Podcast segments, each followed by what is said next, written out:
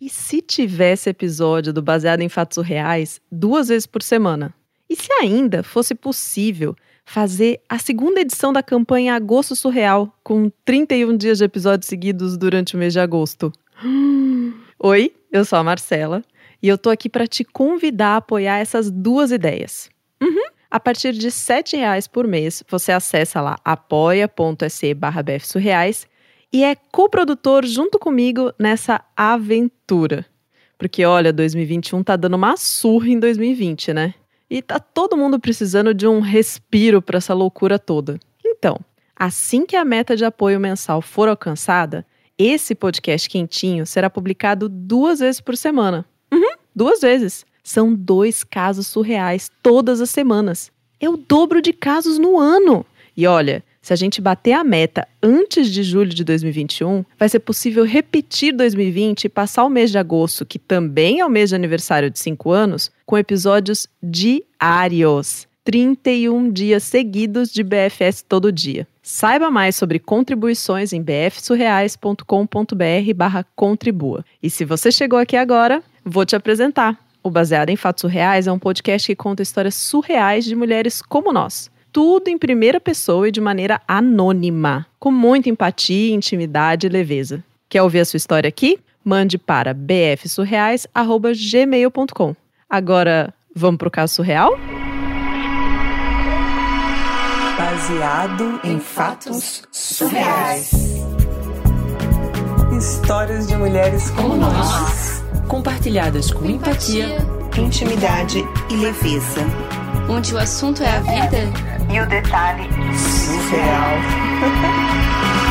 A minha história começa com uma perspectiva de emprego. Na verdade, hum. uma chance de mudar de vida, sabe? Nossa! Pois é. Era tudo que eu queria, né? Eu trabalhava em uma agência de publicidade lá no interior de Santa Catarina. E sempre quis morar em Curitiba, achava Curitiba incrível, uma cidade maravilhosa.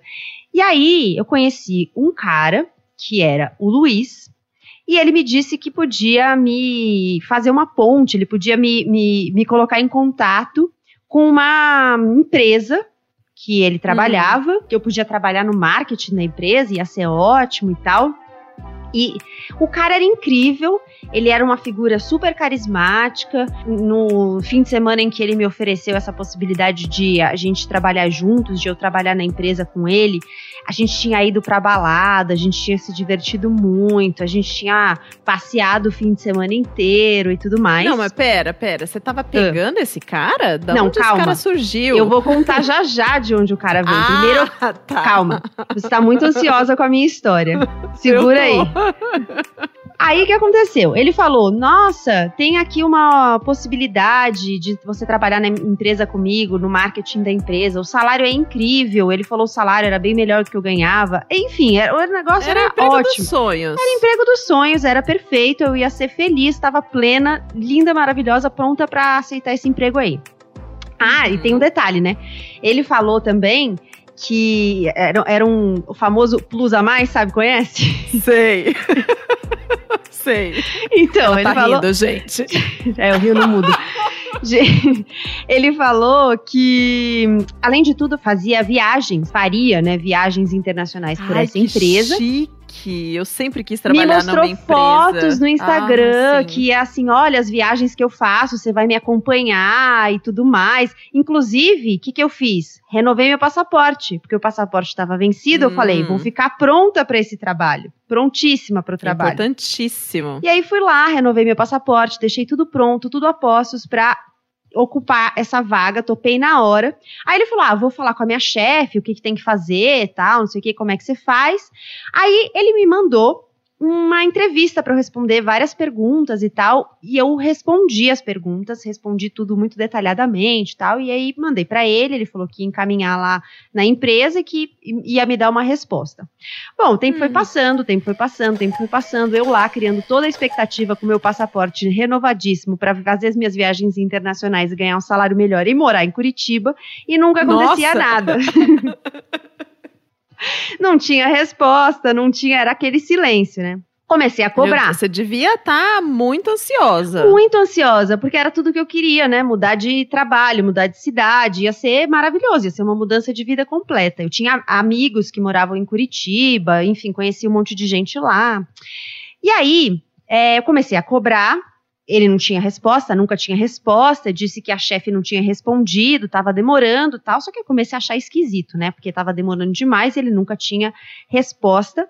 E aí, até que um dia eu consegui o contato da chefe dele Hum. e escrevi direto para a chefe dele. Eita. E aí eu descobri várias coisas. Agora pausa na história que eu vou voltar para contar onde conheci Luiz. Ah, sim, porque eu tava querendo saber de onde é que veio esse homem com esse emprego maravilhoso. Claro, é que eu quis começar contando como ele impactou a minha vida, mas eu vou te dizer agora como ele chegou na minha vida. Ele chegou na minha vida por meio do João. Quem é João? João era um menino de um grupo de amigos, de amigas, na verdade, porque eram nove meninas e o João. E. então, eram ma maioria mulheres, vou usar amigas Sim, sim. aqui. E aí, João e eu somos amigos há muito tempo, desde a escola e tal, e, e esse grupo é super próximo, todo mundo é bem, bem unido e tal, não sei o quê. E nessa época, a gente tinha lá os 20 e poucos anos, e o João conheceu o Luiz. Conheceu o Luiz pelo rapping. E eles se gostaram muito, assim. Foi um match que funcionou muito bem, porque eles se deram se deram super bem, começaram a sair e as coisas, inclusive, começaram a acontecer muito rápido. Quando a gente conheceu o Luiz também, a gente amou o Luiz, ele era ótimo, a gente é, falava sempre com ele, a gente é, Deu match próximo. com as nove amigas também, né? Você imagina a chance disso? Não foi só match com o João, foi match com as nove amigas. É difícil isso. Difícil, pois bem. É, inclusive, o Luiz nem morava na mesma cidade que a gente, porque a gente morava no interior de Santa Catarina. Na verdade, já tava cada um num lugar, assim, a gente se falava bastante Uhum. pelo WhatsApp, pelas redes e tal, mas já tava cada um no lugar. Eu falei, né, uma parte morava em Curitiba, inclusive e tal. E ele Uhum. morava numa cidadezinha lá perto da gente. E aí, é, ele, o, o João, era muito ligado em moda. E o Luiz deu match até nisso. Ele também era super ligado em moda. Ele tinha fotos glamurosas no Instagram dele. Ele era meio influencer, Uau. assim. Ele tinha, tipo, 10 mil seguidores no Instagram. Um micro-influencer, né? A gente pode chamar, eu acho. Sei. Nossa, ele tem mais seguidores que o Baseado em Fatos Reais, né? Aquele podcast de histórias. Meu Pois- Deus. Pois é, é. Tem um outro podcast super bom também, já ouviu falar nele? Põe na Estante. Ele também tem mais seguidores que o Põe na Estante. Já ouviu falar desse podcast? Sim, Sim, ah, então ele é um super, ele era um super influente, então. Super, ele é super influente. Ele, ele é, postava, às vezes, inclusive, fotos com pessoas meio famosas, ou contava, na verdade, histórias com pessoas meio famosas. Já não lembro direito se, ele, se as fotos estavam lá, porque depois esse Instagram sumiu, mas é, ele contava histórias que envolviam pessoas que não eram assim, né, o Lima Duarte, mas uns famosos, uns famosos Entendi, aí, entendi. conhecidinhos. E bom, é, a coisa foi avançando entre Luiz e João, João e Luiz, e foi avançando muito rápido, assim, em poucos meses, eles, eles começaram a namorar super rápido, e aí, em poucos meses, o Luiz é, propôs o João em noivado, é, Nossa! rolou até anel, amiga, rolou até anel. Assim, que isso! Pois é, minhas amigas e eu completamente surpresas. Foi uma coisa totalmente inesperada, imagina. É tudo muito rápido, né? Quatro meses ficar Aham. noivo. E jovens, né? Super! A- a não era o momento de vida esperado e não era o momento da relação esperado, né? Porque eles eram super novinhos, ah, eles eram super recém-conhecidos, assim, né? Mas, assim, Uhum. é que é- o Luiz era tão maravilhoso, ele era tão legal, e, e- e o João tava tão apaixonado, encantado, era tudo maravilhoso. E, além de tudo, o Luiz parecia ter uma. Não que isso seja um critério para a relação, mas ele parecia ter uma, uma vida ótima, assim. Ele, ele trabalhava nessa marca, que era uma marca de luxo, aí tinha várias fotos dele lá no Instagram com a marca tal, coisas da marca. É, ele fazia Uhum. vídeos na loja da marca, em Curitiba Uau! divulgando os produtos, co- conversando com a vendedora, enfim. E aí ele parecia ter um nível de vida bom, dava vários presentes caros pro João, enfim, né? Ou seja, ele parecia um príncipe encantado pro João, então. Exato, exato, exatamente. Assim, João achou tudo maravilhoso. Aí o que acontece? Nesse meio tempo aí que eu pedi é, a ponte com a empresa dele, que ele me ofereceu a vaga de emprego e tudo mais, e eu Ah, tava sim, esperando a sim. resposta, João e Luiz resolveram comprar uma casa. Porque, né, não bastava ter conhecido meu o moço e quatro Deus. meses depois ter ficado noivo. Não, vamos comprar uma casa juntos. Hum. Aí resolveram comprar uma casa pra morar juntos. Nisso, é, o Luiz já tinha ido pra Curitiba porque a empresa ficava lá, a loja da empresa, a sede da empresa e tudo mais. E eles resolveram comprar essa casa juntos e, e dividir as contas e, sei lá, morar juntos, Enfim, né? Que, que, Estavam juntando os trapinhos, é né? isso, é, é o que, que você faz quando você decide comprar uma casa com uma pessoa, né? Uhum. E aí, chegaram a assinar os papéis da casa, chegaram a, Senhor. a resolver tudo, mas não chegaram a se mudar. E aí, os dois estavam super próximos, a ponto, assim, de conhecer família, sabe? É, na, Uhum. na época, o João conheceu a família do Luiz, mas o Luiz não conheceu a família do João, porque o João ainda não era assumido, e aí, enfim, é, uma parte conheceu, Ah, outra parte tá. não conheceu. Mas, assim, conheceu a família, acho que ficou sério o Uhum. negócio, né? Não, amiga, eles assinaram um contrato de compra de um imóvel, Exato, assim. né? Isso é coisa pra 30 anos, né? exatamente. no Exatamente. mínimo. Exatamente. Eles nem casados estavam ainda, mas já tinham assinado ali a compra da casa. Acontece que as coisas começaram a ficar esquisitas. Por quê? Por exemplo, um dos sinais era: gente, o Luiz é, nunca dá resposta da minha vaga de emprego, nunca tem um retorno ali. Outro, outro sinal era: ele vendia coisas para as nossas amigas dessa marca. Aí ele falava que conseguia com desconto e tal. Nossas amigas é, minhas amigas, né, amigas do João também, mandavam o dinheiro pra ele e nunca vinha as coisas da marca. Nunca chegavam. Casaco, não sei o que, era uma marca de luxo, as coisas eram caras. Sim. E aí a gente pagava e nada de Luiz entregar as coisas. Então foi ficando tudo estranho, só que o papel da casa já estava assinado, vale lembrar, né? Eles não tinham mudado, Ih. mas já estava assinado. Aí o ponto final da história, ou o, o ponto de inflexão da história, foi justamente relacionado ao meu trabalho. Porque quando eu entrei em contato com a chefe dele, que eu Mas peraí, descobri. peraí.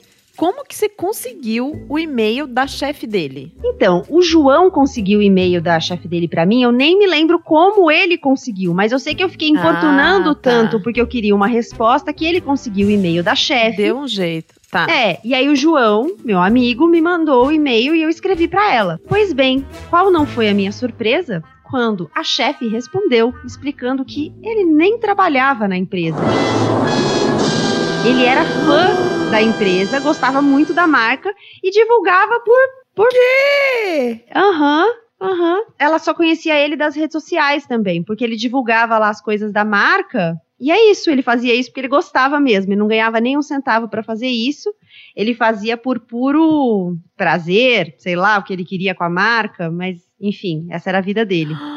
Aí a gente viu que é, não ia rolar mesmo, não só a vaga de emprego, como não ia rolar mesmo nada com o Luiz, né? Porque, veja, ele era um grande mentiroso. Inclusive, eu lembro que quando eu escrevi para a chefe dele, a chefe dele falou que a, a marca nem em Curitiba ficava. Então, o meu sonho de morar em Curitiba nem, nem podia ser realizado. Porque, né, eu podia aproveitar o contatinho ali com a chefe e falar: bom, tudo bem, Luiz não trabalha aí, mas já que a gente tá se falando, né? Já que eu já preenchi o formulário. Exato, exatamente. Mas não, nem isso foi possível, porque a, a empresa nem era em Curitiba, a empresa era em São Paulo, a loja só que era em Curitiba, lá num shopping de luxo e não sei o quê. Enfim, e aí começamos a juntar Lé com Cré e percebemos que Luiz era um grande mentiroso. Ele, na verdade, é, nem trabalhava lá, então, obviamente, ele não ia entregar as peças de roupa ou de, as coisas que a gente tinha comprado, porque ele não trabalhava lá, não é mesmo? Não é?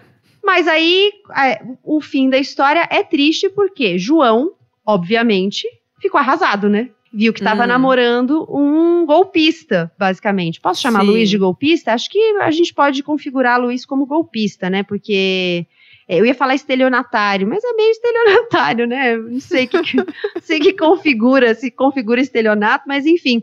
João ficou arrasado, não sabia mais o que, que era para fazer, não sabia como é que se comportava ali na história.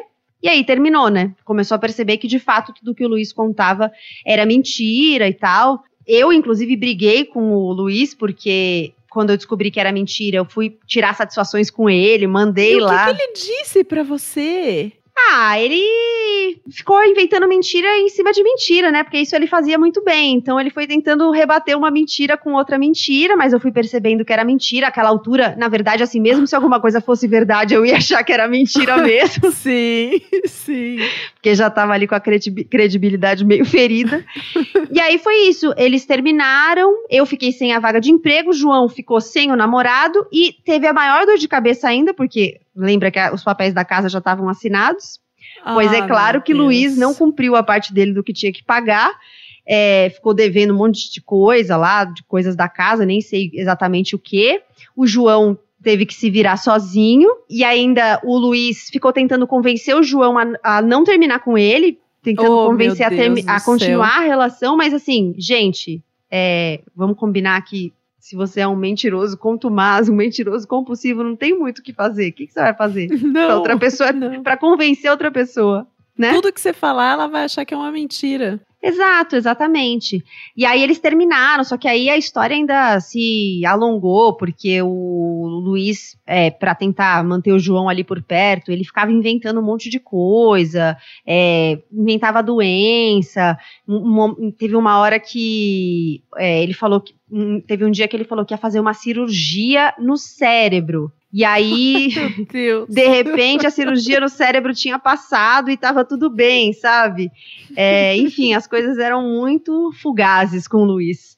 E, e aí ele ficou tentando é, reatar, tentando manter o João ali por perto, mas chegou uma hora que não deu, mas acho que, sei lá, não- ele não tinha mais nem mentira é, para contar.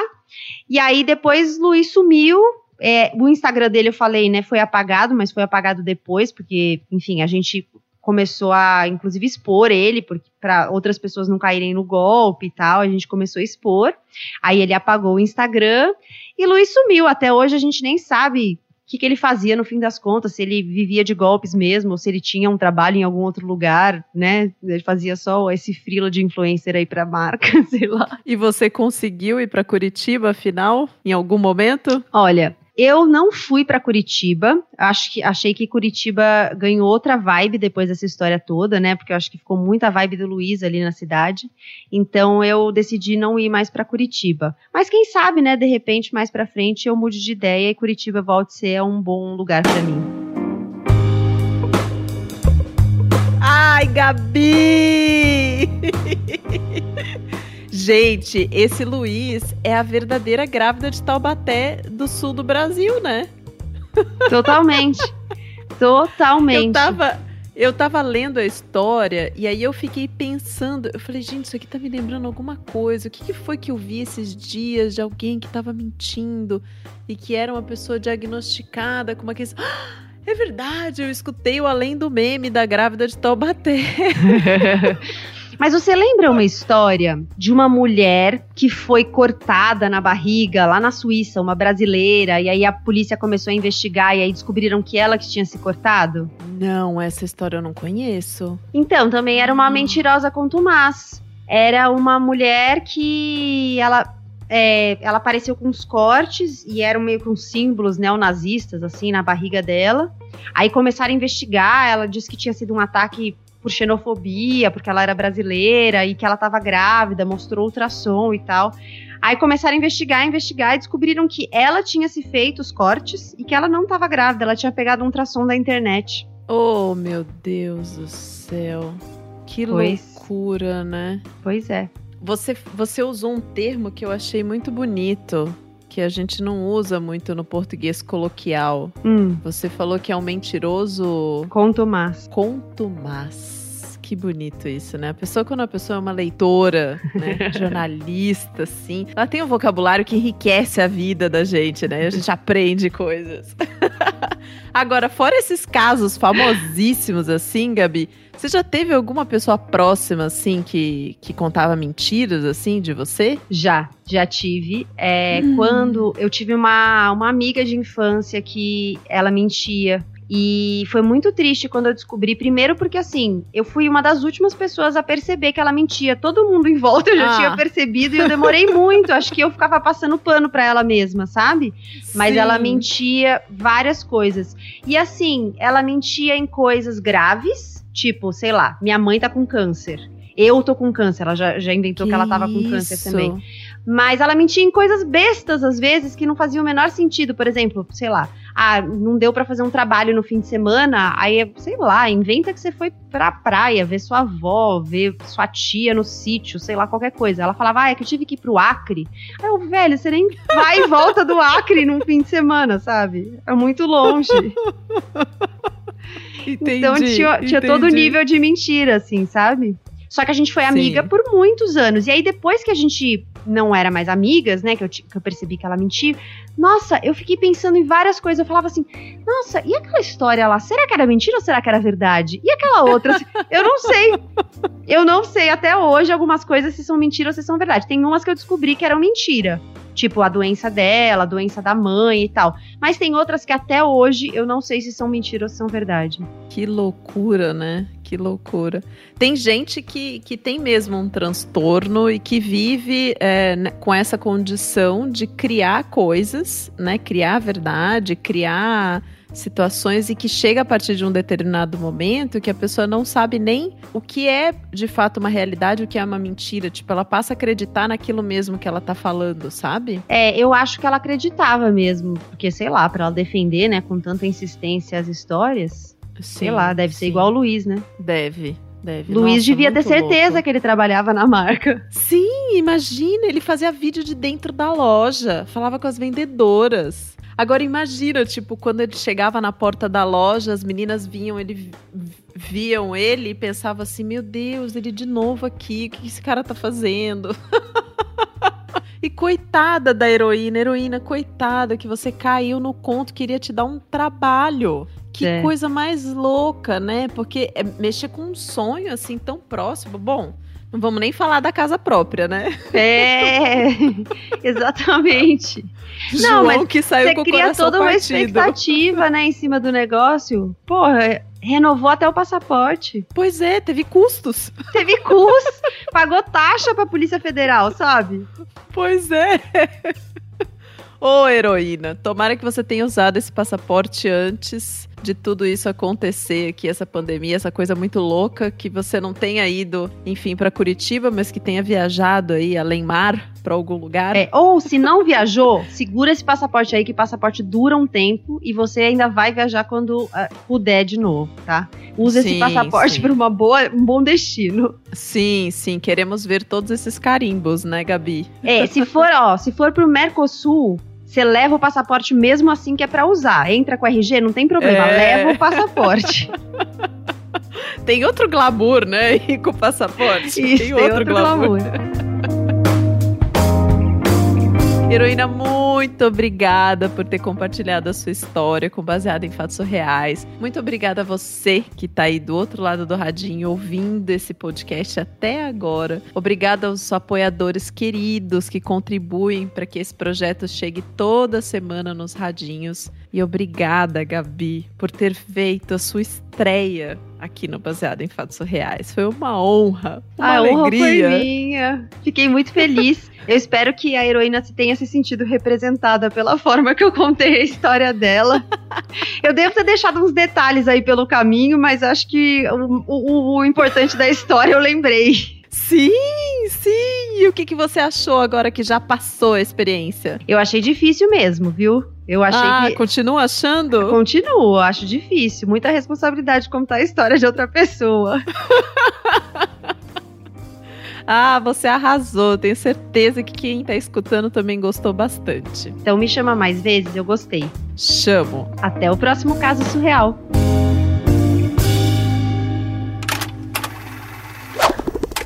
Eu apoio baseado em fatos surreais porque ele é um podcast quentinho que aquece o coração, distrai a cabeça e acolhe a emoção.